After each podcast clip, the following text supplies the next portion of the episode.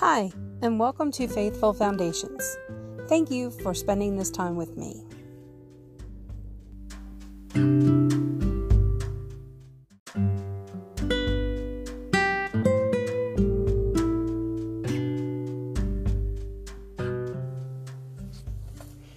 And wherever he went, into villages, towns, or countrysides, they placed the sick in the marketplaces. They begged him to let them touch even the edge of his cloak, and all who touched it were healed. Mark 6 56. Sarah felt frazzled most days. She was the mother of two active twin toddlers. She worked part time at a local auto shop, and she was active in her church and community. One day, Lily, an older woman who volunteered at Sarah's church, asked her out for coffee. Sarah went because she didn't want to hurt the other woman's feelings, but she was surprised by how quickly she connected with Lily. Despite their age difference, it felt like they'd known each other all their lives. That's how Sarah found herself pouring out her heart. She shared about how run down she felt and how she longed to feel Jesus next to her.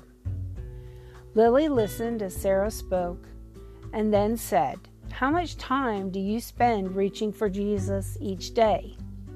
What do you mean? Sarah asked. Well, you have to reach for Jesus and His grace each day, the older woman explained. Sometimes that might mean reading a few verses in your Bible, playing praise music on your way to work, or praying over your sick child. It doesn't have to be big or take hours you can reach for Jesus throughout the day.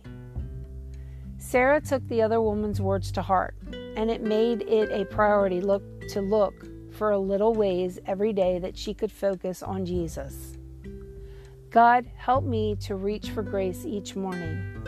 Let me make connections with you my highest priority. Please give me the strength to face the day ahead. In Jesus' name, amen.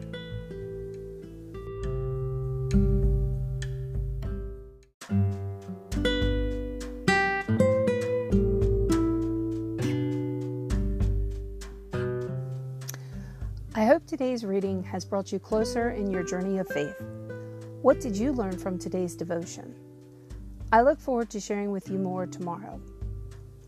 Please follow us on our blog where you can find a free daily devotional checklist to make following along each day easier.